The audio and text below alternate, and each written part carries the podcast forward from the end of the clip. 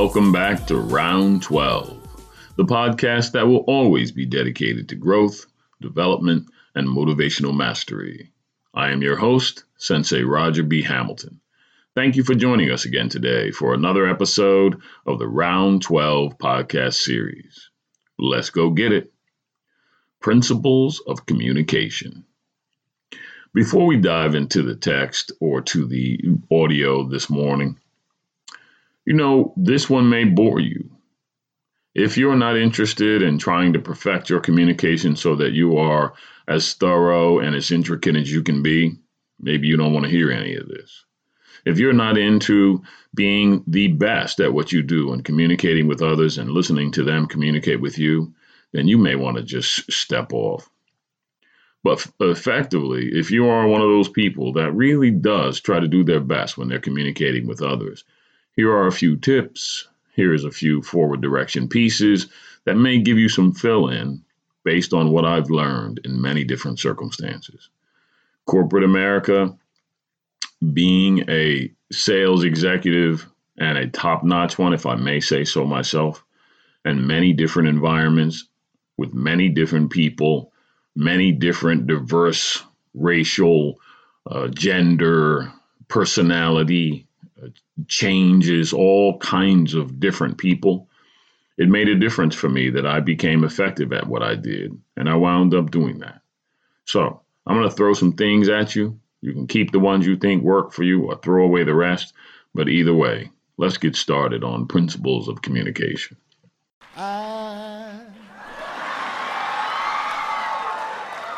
so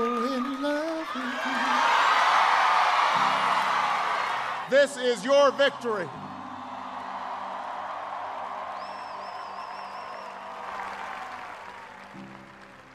Now, I know you didn't do this just to win an election.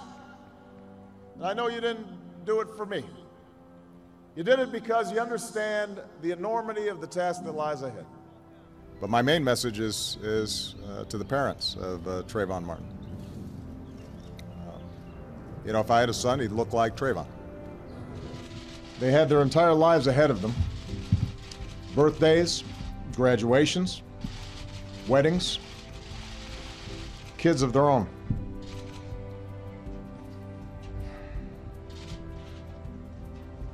Among the fallen were also teachers, men and women who devoted their lives to helping our children fulfill their dreams. So our hearts are broken today. It's the idea held by generations of citizens who believe that America is a constant work in progress, who believe that loving this country requires, requires more than singing its praises or avoiding uncomfortable truths. It requires the occasional disruption, the willingness to speak out for what is right to shake up the status quo. That's America.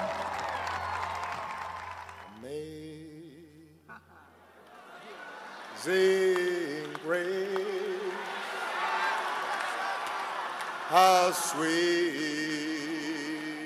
the sound that saved.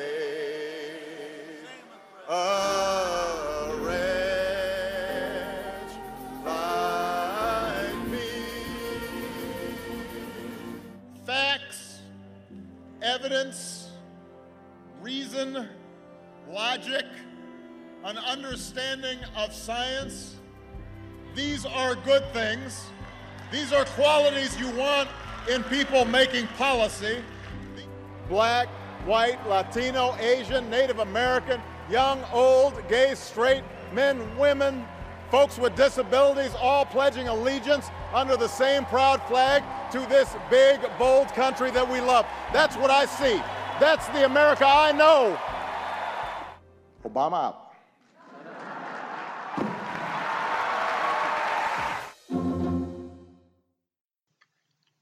Communication is a two way process of giving and receiving information through any number of channels. Whether one is speaking informally to a colleague, addressing a conference or meeting, writing a newsletter article, or formal report, the following basic principles apply. Know your audience. Know your purpose. Know your topic. Anticipate objections. Present a rounded picture. Achieve credibility with your audience. Follow through on what you say. Communicate a little at a time. Present information in several ways. Develop a practical, useful way to get feedback. Use multiple communication techniques. Communication is complex. When listening to or reading someone else's message, we often filter what's being said through a screen of our own opinions. One of the major barriers to communication is our own ideas and opinions. There's an old communication game, telegraph, that's played in a circle. A message is whispered around from person to person.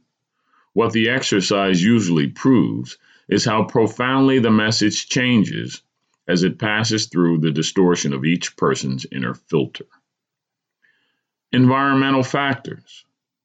Communication can be influenced by environmental factors that have nothing to do with the content of the message. Some of these factors are the nature of the room, how warm it is, smoke, comfort of the chair, etc.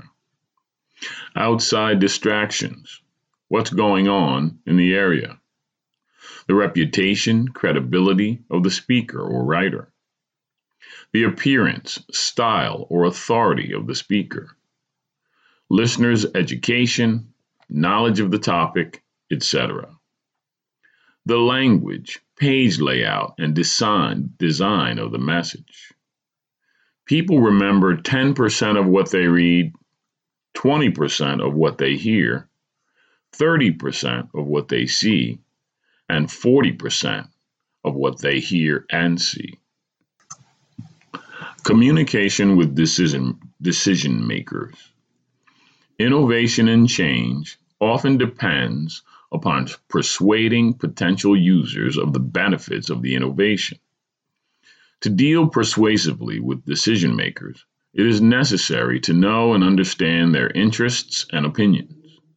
The following questions are helpful in organizing technologies transfer efforts.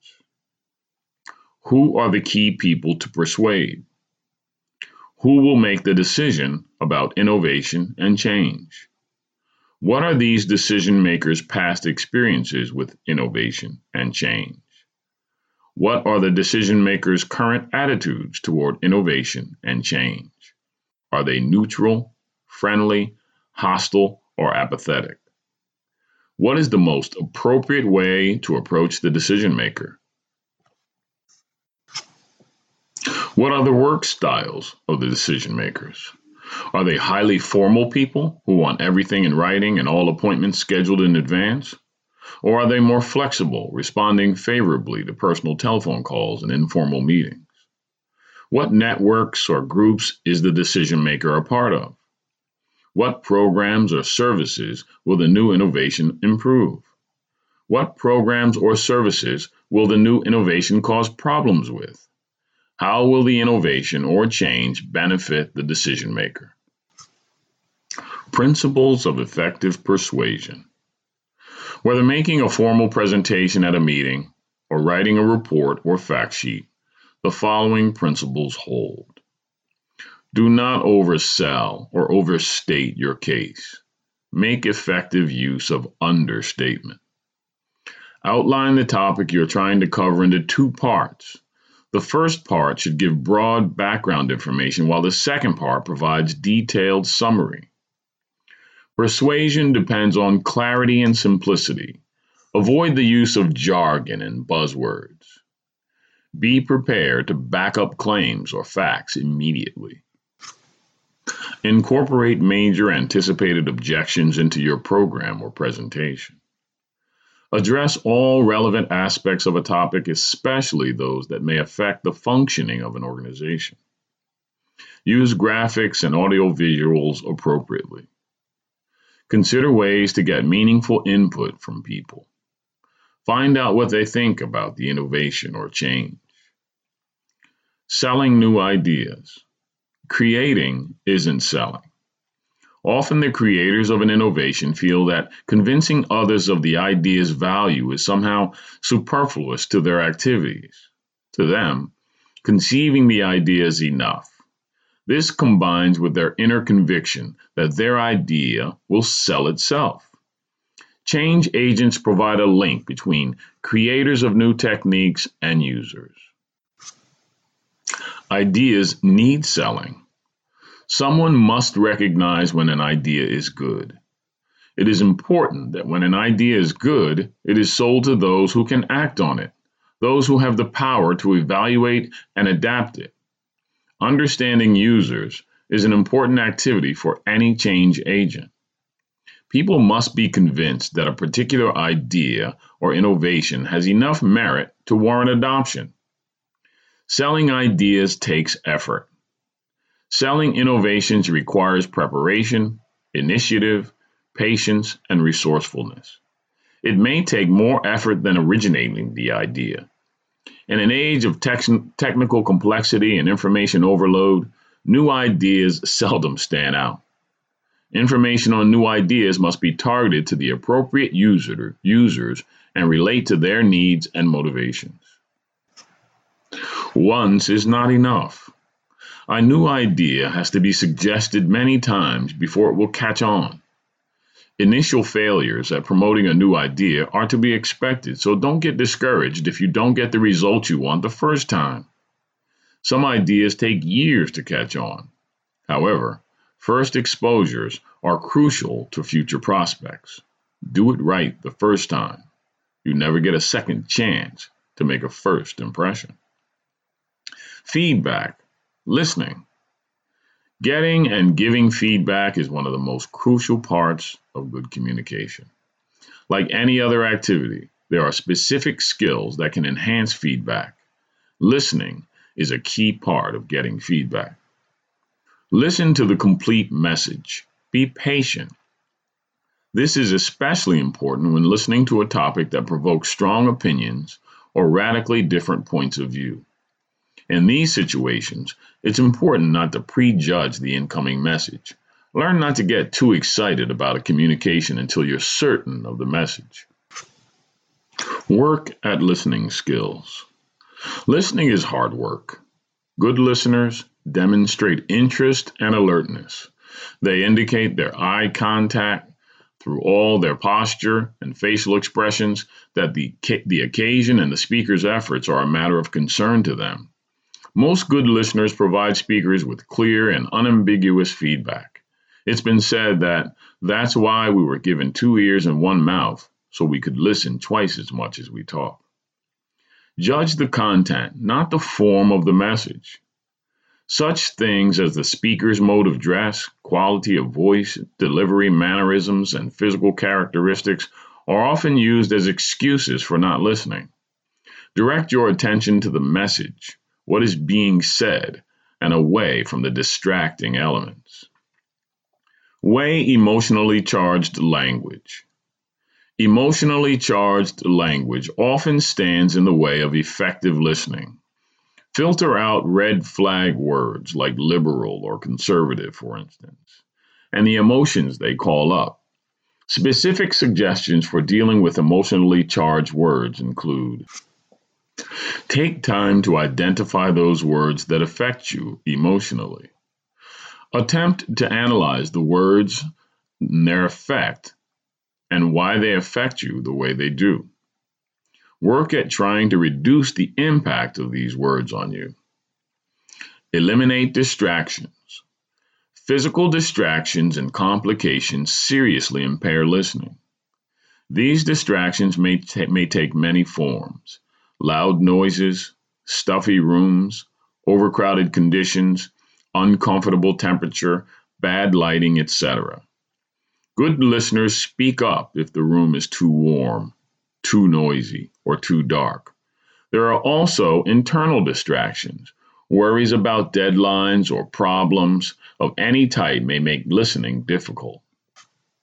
If you are distracted, make an effort to clear your head if you can't manage it, arrange to communicate it some other time. Think efficiently and critically. On the average, we speak at a rate of 100 to 200 words per minute.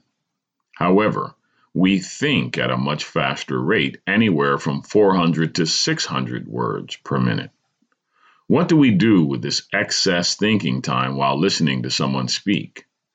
One technique is to apply the spare time to analyzing what is being said.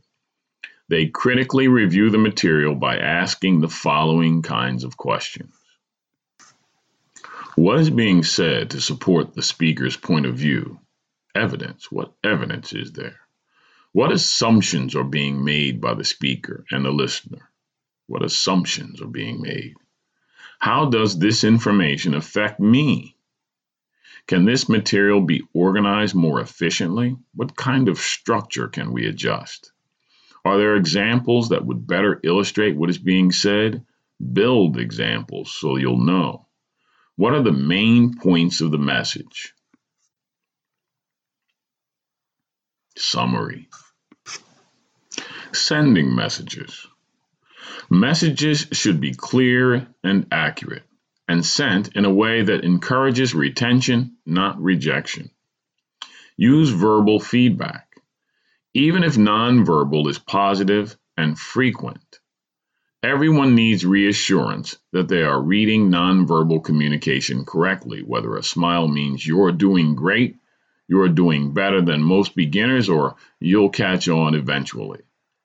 Focus feedback on behavior rather than on personality. It's better to comment on specific behavior than to characterize a pattern of behavior. For example, instead of calling a colleague inefficient, specify your complaint. You don't return phone calls. This causes problems both in and outside of your office. Focus feedback on description rather than judgment. Description tells what happened. Judgment evaluates what happened. For example, in evaluating a report, don't say, This is a lousy report. Instead, try, The report doesn't focus on the information that I think needs emphasis, or This report seems to have a lot of grammatical or spelling mistakes. Make feedback specific rather than general. If feedback is specific, the receiver knows what activity to continue or change. When feedback is general, the receiver doesn't know what to do differently. For example, in an office situation, instead of saying these folders are not arranged correctly, it's better feedback to say these should be arranged chronologically instead of alphabetically. In giving feedback, consider the needs and abilities of the receiver. Give the amount of information the receiver can use and focus feedback on activities the receiver has control over. It's fruitless to criticize the level of activity if the decision to grant the necessary monies for materials, personnel, or technology is made at a different level. Check to see if the receiver heard what you meant to say. If the information is important enough to send, make sure the person understands it. One way of doing this is to say, I'm wondering if I said that clearly enough. What did you understand me to say? Or, this is what I hear you saying. Is that right? Selecting the best communication method. In communicating with decision makers, use the most appropriate communications method. One way to do this is to ask yourself the following questions What is the purpose of your message? Do you plan to tell them something new? Inform? Do you plan to change their view? Persuade? What facts must be presented to achieve your desired effect? What action, if any, do you expect decision makers to take? What general ideas, opinions, or conclusions must be stressed? Are you thoroughly familiar with all the important information on the innovation? What resources and constraints affect adoption of the innovation? How much time is available? How much money is available? Which method or a combination of methods will work most effectively for this situation? Personal contact requires scheduling, time, and impersonal skills. or interpersonal skills, as it were. Examples Telephone contact requires good verbal skills and an awareness of voice tones as nonverbal communication. Letter contact requires writing skills where we keep the reader's perceptions in mind. Email, informal contact, needs to be short and to the point, but not get lost in clutter and may require frequent follow up. Email, formal contact, needs to be focused, concise, edited for grammar and punctuation, and sent to only involved parties. Don't copy more recipients than necessary, and build the content that frequent follow up is not necessary. News release contact requires writing skills and cooperation of the media and time. Oral communication, speaking to communicate. Spoken communication occurs in many different settings during the course of successful innovation and change. These may be divided into three main topics the formal and informal networks in which peers exchange information such as professional associations, work units, work teams, etc. The activities of change agents, opinion leaders, etc. And the contacts established at team meetings, conferences, training courses, etc. Whether to use oral communication is a decision we all make frequently in the course of a workday. The change agent must be able to identify those situations in which oral communication is the most appropriate one to use. Don Kirkpatrick suggests the following guideline for making such decisions. Use oral communication when the receiver is not particularly interested in receiving the message. Oral communication provides more opportunity for getting and keeping interest and attention. It is important to get feedback. It is easier to get feedback by observing facial expressions and other nonverbal behavior and asking questions. Emotions are high. Oral communication provides more opportunity for both the sender and the receiver to let off steam, cool down, and create a suitable climate for understanding. The receiver is too busy or preoccupied to read. Oral communication provides more opportunity to get attention. The sender wants to persuade or convince. Oral communication provides more flexibility, opportunity for emphasis, chance to listen, an opportunity to remove resistance and change attitudes. When discussion is needed, a complicated subject frequently requires discussion to be sure of understanding when criticism of the receiver is involved. Oral communication provides more opportunity to accomplish this without arousing resentment. Also, oral communication is less threatening because it isn't formalized in writing when the receiver prefers one on one contact. Visual communication. There's an old saying that a picture is worth a thousand words. Life would indeed be difficult without paintings, photographs, diagrams, charts, drawings, and graphic symbols. These are some of the reasons why showing is such an important form of communication. Most people understand things better when they have seen how they work. Involved, complex ideas can be presented clearly and quickly using visual aids. People retain information longer when it is presented to them visually. Visuals can be used to communicate to a wide range of people with differing backgrounds. Visuals are useful when trying to condense information into a short time period. Visual aids used imaginatively and appropriately will help your audience remember more. Consider the following People think in terms of images, not words, so visuals help them retain and recall technical information. Visuals attract and hold the attention of the observer. Visuals simplify technical information. Visuals may be useful in presenting technical information to a non technical audience. Written communication. Written materials often bear the greatest burden for the communication of new ideas and procedures. Effective writing is the product of long hours of preparation, revision, and organization. One book that follows its own rules is Strunk and White's Elements of Style, a short book which argues persuasively for clarity, accuracy, and brevity in the use of English. Its entire philosophy is contained in one paragraph. Vigorous writing is a concise. A sentence should contain no unnecessary words. A paragraph, no unnecessary sentences. For the same reasons that a drawing should have no unnecessary lines and a machine, no unnecessary parts. This requires not that the writer make all his sentences short, or that he avoid all detail and treat his subjects only in outline, but that every word tell. Clear, vigorous writing is a product of clear, vigorous thinking. Clarity is born of discipline and imagination. Kirkpatrick gives the following guidelines for using written communication. Use written communication when the sender wants a record of future references. The receiver will be referring to it later.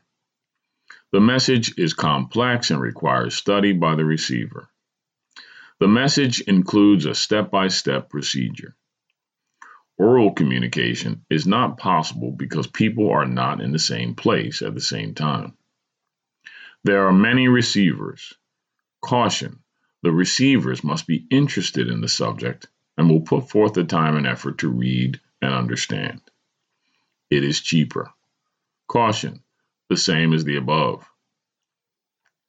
A copy of the message should go to another person. The receiver prefers written. Advantages of written materials. Highly technical topics can be presented using words and diagrams. Written material provides a permanent record that can be referred to from time to time or passed on to others. Written material can be duplicated in large quantities or distributed on the internet inexpensively. It is fairly easy to distribute written material to many people, but this practice is getting increasingly expensive and its effectiveness questionable. Written material is preferred when it is desirable to get the same information to a group of people. Written records and reports are sometimes useful in legal matters. Written material may be useful for documenting the success or progress of some project or activity. Disadvantages of written material. People seldom take the time and effort to read technical materials. The preparation of written documents is time consuming. Once prepared in large quantities, printed documents are difficult to change. Written material provides little feedback for the sender. Technical documents are often too long and complex for the majority of readers. A portion of the population may not be able to read written material. Too much reliance on written material as a communication method may obscure the true needs of potential users. So there it is. Not only am I a proponent of telling my family how I feel and communicating to my colleagues at work effectively, but it has become important for me to professionalize how I get the job done, how I use my sense of reasoning and determine what works best, then follow up accordingly. Sometimes, in the process, you get great result and love what you hear. However, other times you may not like the feedback you get and you could lose the sale. In the final analysis, though, you are better off being prepared and a clear thinker than not. Thank you for joining us again today for another episode of Round 12. May you live as long as you want and never want as long as you live. May the worst days of your future be like the best days of your past. And may you continue to answer life's bell every time. Until we meet again, time.